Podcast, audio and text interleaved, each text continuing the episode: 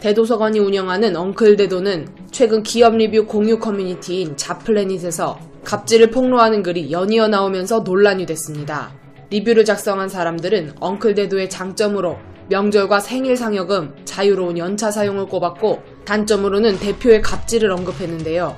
전 직원 A씨는 겉과 속이 다른 회사, 인재를 하나의 부품으로 취급한다라고 주장하며 대표의 개인 감정에 따라 업무가 결정된다. 개인에 대한 인격 모독, 언어 폭력이 도가 지나친다. 사람들이 이렇게 떠나가는 건 다 이유가 있는 게 아닐까라고 폭로했습니다. 또 다른 직원 B씨도 팬으로 입사했다가 정신병 얻고 퇴사하는 곳이다.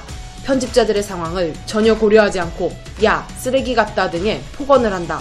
20명 가까운 직원들이 전부 퇴사하는 데는 이유가 있지 않겠냐고 꼬집었습니다.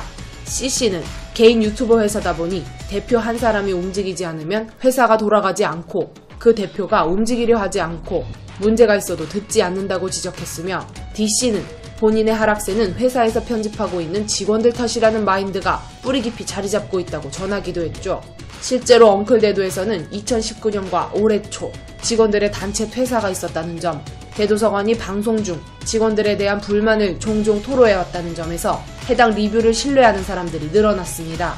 이 같은 갑질 의혹이 갈수록 커지자 결국 대도서관은 자신의 유튜브 커뮤니티를 통해 사과문을 올렸고 몇 시간 뒤 사과드립니다라는 제목으로 생방송을 진행했는데요. 방송에서 대도서관은 7명의 직원이 저희 회사를 그만둔 건 팩트. 이전 직원들과 했던 카톡을 보고 여러 가지를 생각하면서 내가 잘못을 했구나 생각했다. 부끄러웠고 반성하게 됐다라고 입을 열었습니다.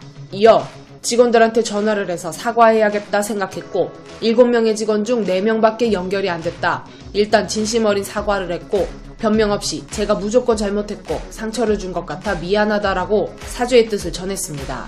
반말을 했다는 부분에 대해서는 제 입장에서는 친해지고 싶다는 직원들의 말이 있었다. 그래서 반말했던 걸로 기억하는데 편해졌는지 자연스럽게 제 말투가 나온 것 같다. 직원들한테 상처가 되는지 모르고 있었다는 게 너무 부끄럽다. 욕설은 하지 않았다고 했죠. 하지만 이런 사과 속에서 문제가 있었다면 노동청에 신고하라면서 문제되는 행동이 없었다고 강조하기도 했습니다. 그러면서 해당 직원들을 개, 애들이라고 언급하고 직원이 단체로 퇴사한 건 회사를 올스톱 시키겠다는 뜻이다. 무책임하다고 생각한다라며 그만둔 직원들을 탓하는 모습을 보이면서 해명이 아니라 증명방송이었다는 비난을 받기도 했는데요. 또한 그는 야근 수당에 대해 야간 수당 문제는 내가 직원들 근태를 모르기 때문에 진짜 야간 근무했는지는 알 수 없다고 했지만 대도서관이 공개한 직원에게 업무 지시를 했던 카카오톡 내용에 따르면 당시 시간은 오후 9시 20분을 가리키고 있었기에 네티즌들은 야근 근무했는지 알 수 없다면서 오후 9시에 업무 지시를 한다고? 저게 야근이 아니면 뭐냐? 야근의 의미를 모르는 게 아닌가 등 어이없다는 반응을 보이기도 했는데요. 그러면서도 대도서관은 직원들한테 폭언한 건 사실이다. 그 부분에 대해서 세심하게 살피지 못했다는 게 경영자로서 자질이 없는 것. 조금 더 노력하고 이런 부분 없도록 세심하게 사람을 챙겨야 한다는 생각을 했다고 말하며 사과의 모습도 함께 보였기에 대중들은 대도서관에게 비난과 동시에 한 번 더 기회를 주자는 반응, 폭로한 직원이 문제가 있다는 반응들을 보이고 있습니다.